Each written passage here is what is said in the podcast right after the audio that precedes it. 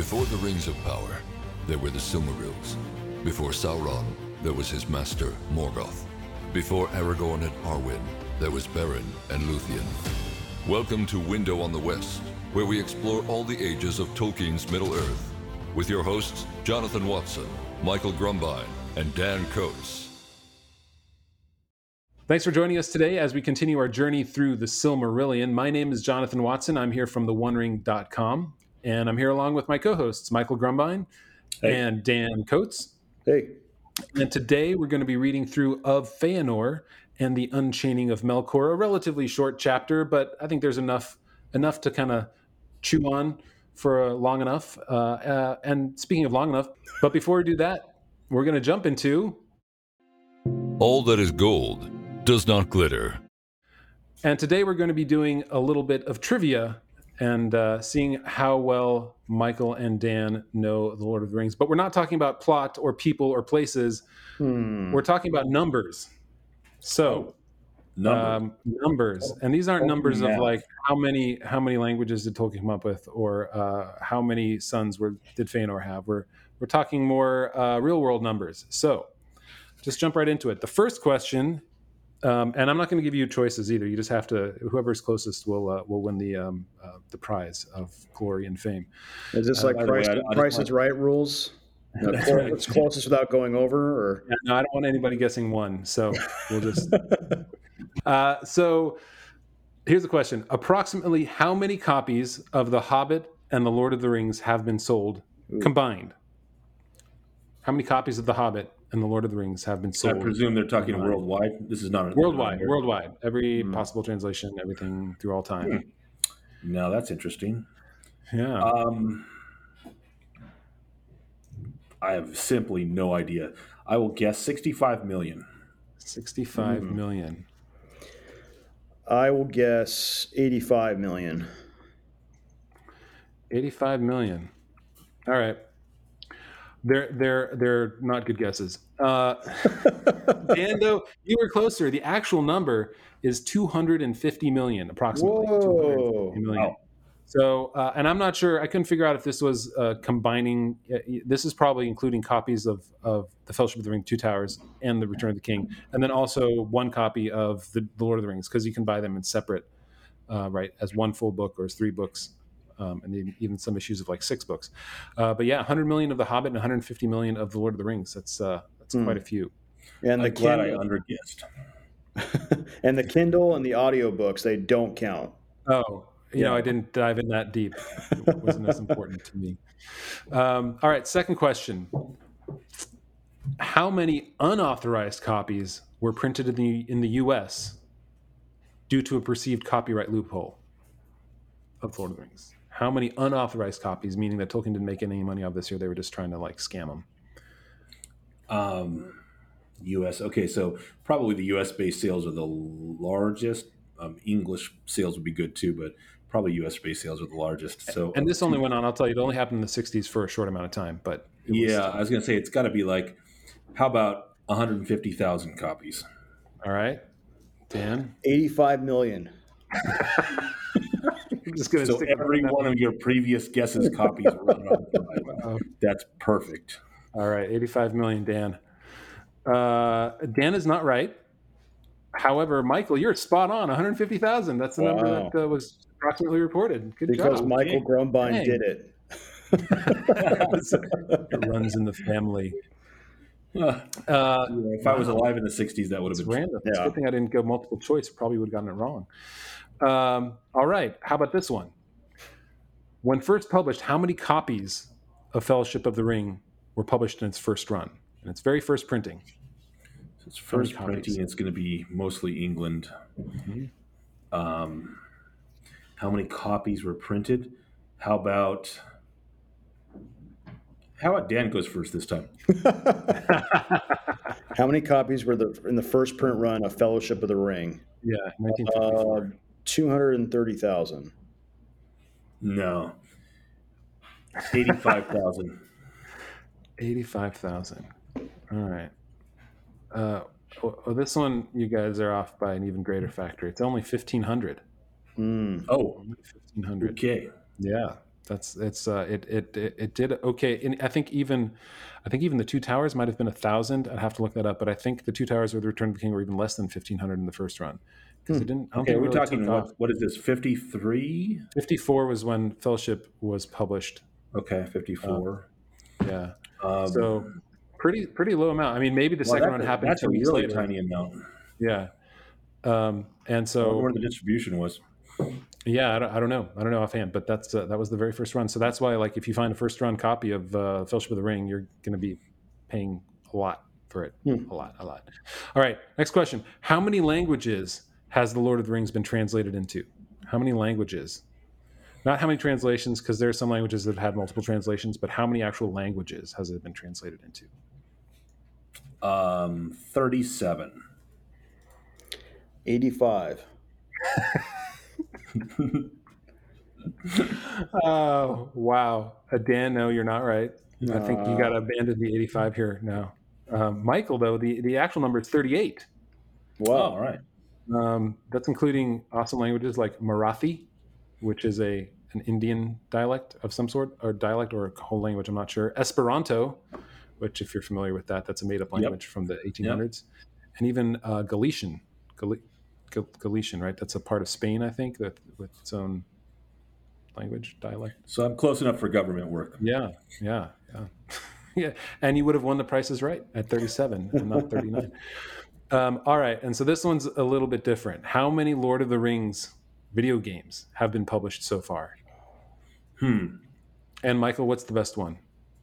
I can tell you what the best one is, but just, and I can also tell you what the worst one is. Oh, all right. I'd like to hear that. hmm There are some bad ones, particularly Yeah. when they were based on the films. Wonder if they're counting the volumes or different, uh, you know, new new volumes of the same game, which they probably are for Shadow of Mordor. Um, Probably. okay, I'll say nineteen. 19. Uh, It's not 85, Dan. I'll go with 20. Oh, 20. Uh, He's learning. Uh, he's wanting to play the game. Uh, the actual answer is 32. Yes. I mean, Oh, this nice. includes like mobile games and stuff like this. So, Oh, I didn't even So- think about that. Well, I yeah, there's one. Hmm. Yeah, yes. in my in my mind, the most um, the most true to Tolkien's world is uh, Lord of the Rings Online, which Yeah. has been going now for 14, 15 years. 15 years, I think. It's been a Um, long time. and it's and it's really it's really impressive how much the team like loves Tolkien's Middle Earth and tries to stay Yeah. true um, to to what they got. So Yeah. and, and, and then Yeah. one of the worst, maybe not the worst, because I haven't played all thirty two of these games, would have to be the Shadow of Mordor. Um, If you Hmm. don't consider it a Lord of the Rings game, it's fun, that's But- right. but it, it's it's it, Yeah, it's but- interesting. in a- But as it turns non- out, it's a it's a perversion of everything that Tolkien wrote. So you know, there's that. it's going Hmm. to take over orcs. Yeah, no, no, no. It was uh, it had its uh, it, it was it was sort of like uh, Assassin's Creed in Orkland. Uh, yeah, not not the greatest not the greatest game, but it, it, had its non Tolkien merits, I guess. And yet- in my book. funnily enough, the Celebrimbor in that game still better than the Celebrimbor in the Lord- Rings That's of Power. right. Oh my goodness. We should do a comparison at some point and see what we Yes, end we- up with. yes, Who do we we, like better? Which from the worst video game or the well, hopefully not the worst Lord of the Rings on the silver screen, but or Middle Earth. Who do we hate screen. least?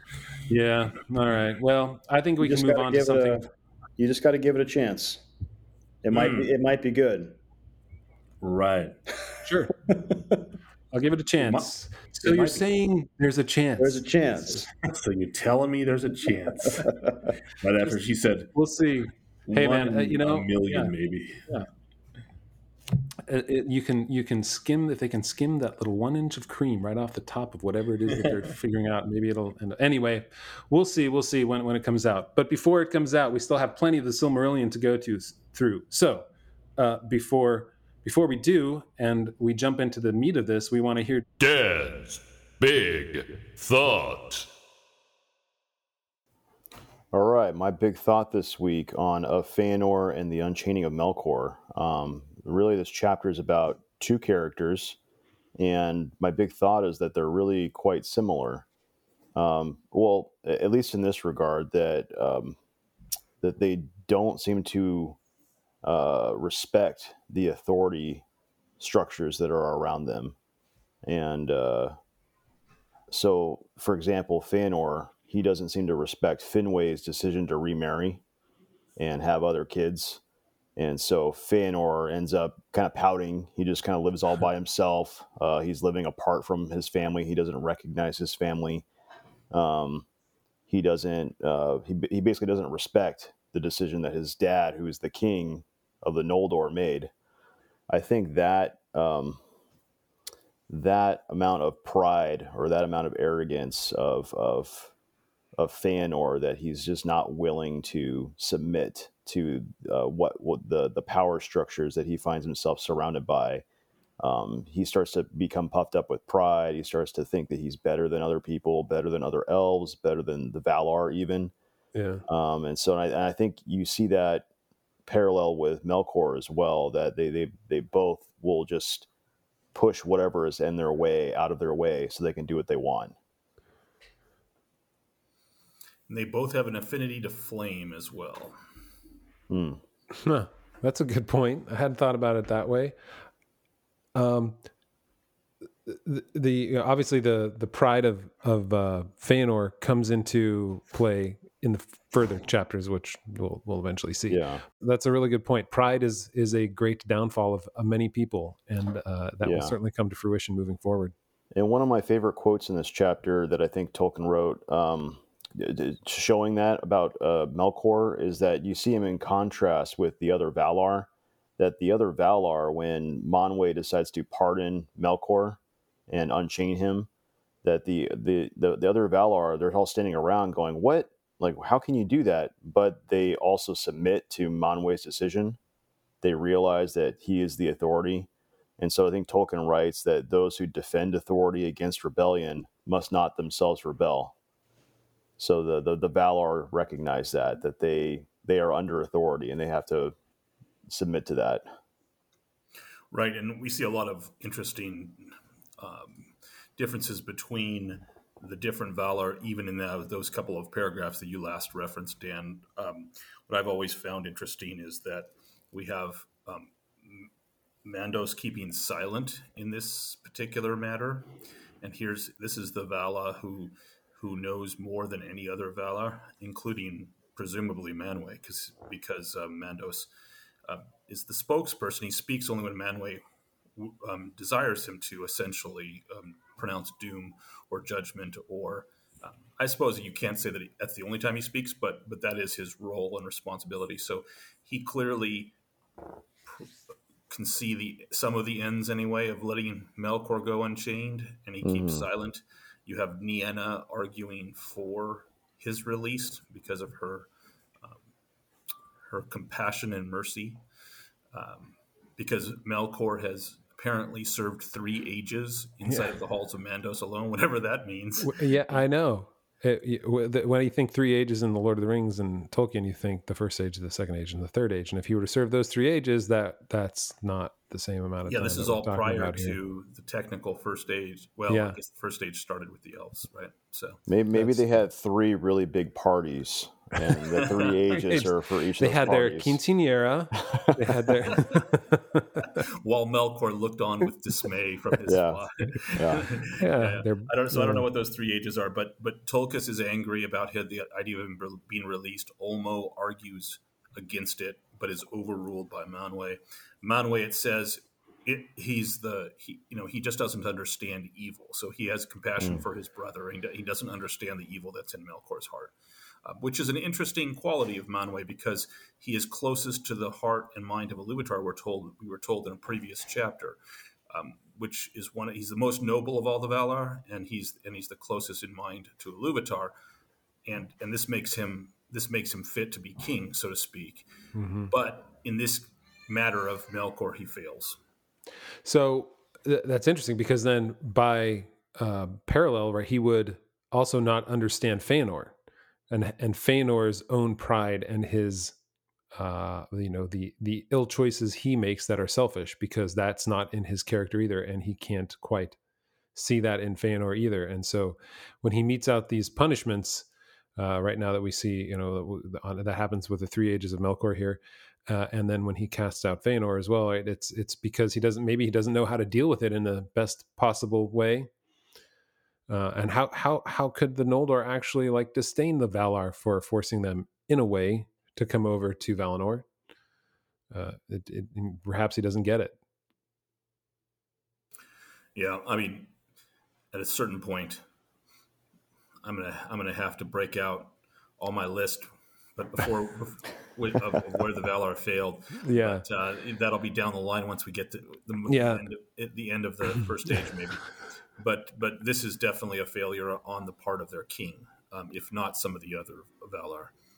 One of the things that stands out the most about Feanor, we were, for, were first introduced to him by him being the cause of the death of his mother, right? So right. he has this fire in him that's right. so great, and he, he that he basically received it from his mother, and his mother in giving him the flame that is in him, this the this burning fire, which will make him help make him mm. anyway one of the greatest elves to ever lived in terms of power, knowledge, and ability.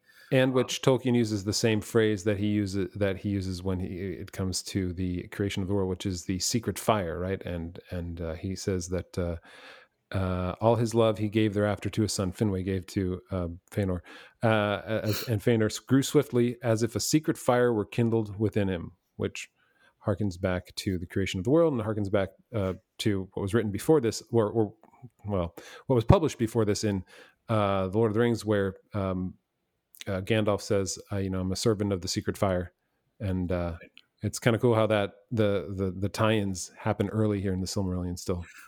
Right, and and it's interesting because that is, you know, obviously he has Feanor has received this gift from Iluvatar. I mean, that's his. Mean, the secret fire is what Melkor sought in order to have true creation and hmm. never possess. Only, yeah. only Iluvatar has it, and so th- using that phrase about Feanor was really telling because it shows that there's this fire of creation in him. Uh, and we see that. We see that with his creations, and there's some really interesting aspects to it. I'm just going to read a passage about about his his abilities. Um, and this, is right after the secret fire quote that you gave, and after his physical appearance. It says, "Few ever changed his courses by counsel, none by force." He became of all the Noldor then or after the most subtle in mind and the most skilled in hand. In his youth, bettering the works of Rúmil, he, de- he devised those letters which bear his name. Which is, so this is language. So he's responsible for the language of the Eldar, and which the Eldar ever use after. And by language, I mean written, written language yeah. and runes. Yeah. Um, and it was he who first of the Noldor discovered how gems greater and brighter than those of the earth might be made with skill. So he's actually creating gems, not just mining them out of the earth like a dwarf. Um, the first gems that Feanor made were white and colorless, but being set under starlight, they would blaze with blue and silver fires brighter than Helluin. And the other crystal and other crystals he made also, wherein things far away could be seen small but clear, as with the eyes of the eagles of Manwë. Seldom were the hands and mind of Feanor at rest. So, so it's describing the Palantiri um, here, the Seen stones, which um, have a prominent place in Lord of the Rings, um, or not a pro- it, it will have a prominent place in um, and, sure. second and third book.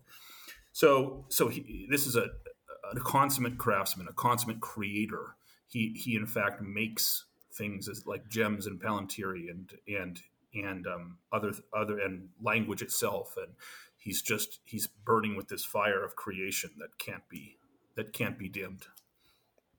And in after that, which is interesting, so his his desire to create isn't only uh, it's not only set within the ability to actually create the Silmarils. He actually wants to, instead of understand minds, he would rather master those as well. So rather than understanding the world around him, right, he would create the Silmarils. Rather than understanding the people around him, he would try to master them. Uh, the line being uh, his wife Nerdanel was also firm of will, but more patient than Feanor, desiring to understand minds rather than to master them, which essentially saying Feanor decided to master them. And at first she restrained him when the fire of his heart grew too hot, but his later deeds grieved her and they became estranged. Uh, yeah, Feanor. I mean, the fire of his heart, right? That that that's something we see again right there with the the secret fire, and that his desires, like you were saying, Dan, right at the beginning with your big thought that it was too hot, right? And uh, it's something then tying back to Manwë that he probably couldn't quite understand. So there's another thing I want to point out here, which is that off of the creations of Feanor, which is that this is the beginning of a theme which is going to stay constant throughout Silmarillion and through um, the rest of the writings, even The Hobbit and mm-hmm. The Lord of the Rings. Um, what I'm thinking of is chronologically in the Middle Earth's history, not not chronologically as written. But that's the theme, um, contrary to our current um, world, that the things that came first and were made first are the best. So in our world, we think of things as uh, progress as improving things. So the farther we go and the more we improve things technologically, the better they get. Although there are plenty of jokes about, you know, I have a I have a stove in my house that's from the 1950s, and it is the best stove ever. it, it is it's this monstrous um, beast, about 800, 700 pounds, I think. But it oh, is, man. but it's it, it is just it cooks well. It is reliable. It makes the best. It has this copper plating on the top. Makes the best. You mean there's no like Bluetooth with it that I can't no, start it no. when I'm at uh, had, Target? We had so much trouble with the, the supposedly superior technological advances. So in a way, I, I, I, a little bit understand what Tolkien's talking about in in a in a very small domestic way. But but there's a truth in Tolkien's world. The things that were best came first, and the, mm. the the deeds of the elves and the creations. Even though the creation of arms and armor, as we'll see next chapter, was was a cause of strife and and the a result of the lies of Melkor. Their craft was the best craft that there was. I'm reminded of um, the Hobbit when they uh, um, Gandalf and the dwarves and, and uh, Bilbo. Uh, after defeating the trolls, they have these swords, these two swords they bring to Rivendell and Elrond, um, identifies them as uh, Glamdring and Orcrist as swords from Gondolin in the first stage. Hmm. Mm-hmm. And uh, immediately, the, those are the swords that are going to use. And, and, this is like something that these swords were made like 3,000 years ago. If we found a sword that was made 3,000 years ago, it would be the last thing you'd want to use to defend yourself. Because but in, in Tolkien's world, the swords that were made 3,000 years ago mm. were, of course, way better than anything you're going to find around that, that was made in, in mm. the current day. And so um, this is this is a theme in Tolkien, which is you know what's what came first is is best. Hmm. It's like a hmm. philosophical conservatism, like it's just fundamentally uh, uh, just fundamentally conservative. Yeah, right. yeah. I guess you can you could see that also in, in what they built when it comes to the cities that are described on uh, in Valinor, and even going down to you know Orthanc, which was built far earlier than even Gon. Well, no, wait, that wasn't built before Gondor. That was built with Gondor, but it was built with the technicians of the uh, of the uh, uh, Numenoreans, right? And mm-hmm. so yeah. Yeah, yeah, yeah. Orthanc so was is one made from that black stone that the walls of Minas Tirith are. There's this yeah. great passage um, in the end of the Two Towers when, um, or not the end, but in the Two Towers, where um, Wormtongue chucks the Palantir out and um, to, at the at Gandalf and at near or at at uh, well, they're not sure. Maybe he was aiming for Saruman. They thought, but anyway, he chucks the Palantir out, and the Palantir, this what looks like a glass globe, comes crashing down and actually cracks the black stone, which is of, of the steps of Orthanc. So so you have a you have a perfect hmm. example of what is best being made first. The Palantir is the oldest thing in that scene, aside from Gandalf and Saruman themselves. And so that's the that's the that's the craft that it can break even the black stone that even the Ents who can carve through regular stone walls like and I quote Tolkien like um, fingers through bread um, can't touch that black stone. That black stone yeah. of the Numenoreans is is um, impenetrable to them, but this Palantir is superior even to that stone, um, which is second. Bringing it back to this chapter is, is talked about as something that Feanor essentially built. Feanor creates that Palantir that Grima Wormtongue chucks at Gandalf. So. Yeah. So it's a it's, it's a clear example of the things made first are superior. Well, speaking of things made first, I mean, you know, I guess we'll we'll come up on that in the next chapter with when when the first weapons were actually made, and uh, and we'll see that that those weapons, just like you said with uh, Glam Glamdring and Orcrist, right? Those are those probably would still be um, quite lethal if they had existed when uh, Merry and Pippin ended up using them or needing them, or and Gandalf. Um, yeah, so the, so while the first you know large part of this chapter deals with Feanor, another part of it deals with what happened to Melkor, and we talked already about the three ages that he endured based on Manwë's decree of uh, you know I guess his his imprisonment for that amount of time. Right. Um, but Manwë granted him pardon after that, and uh, he he was you know he I guess uh, you, you could say Sauron took a page from his book in the Second Age when he decided to be Annatar, the giver of gifts, and be a nice guy, and here uh, Melkor does the same thing where uh, let's see, I love the line where he talks about Melkor and uh, and and what he was doing. So uh, Tolkien wrote, "But fair seeming were all the words and deeds of Melkor in that time, that time after that uh, Manwë pardoned him after his imprisonment for three ages, uh, and both the Valar and the Eldar had profit from his aid and counsel if they sought it. So not only was he now."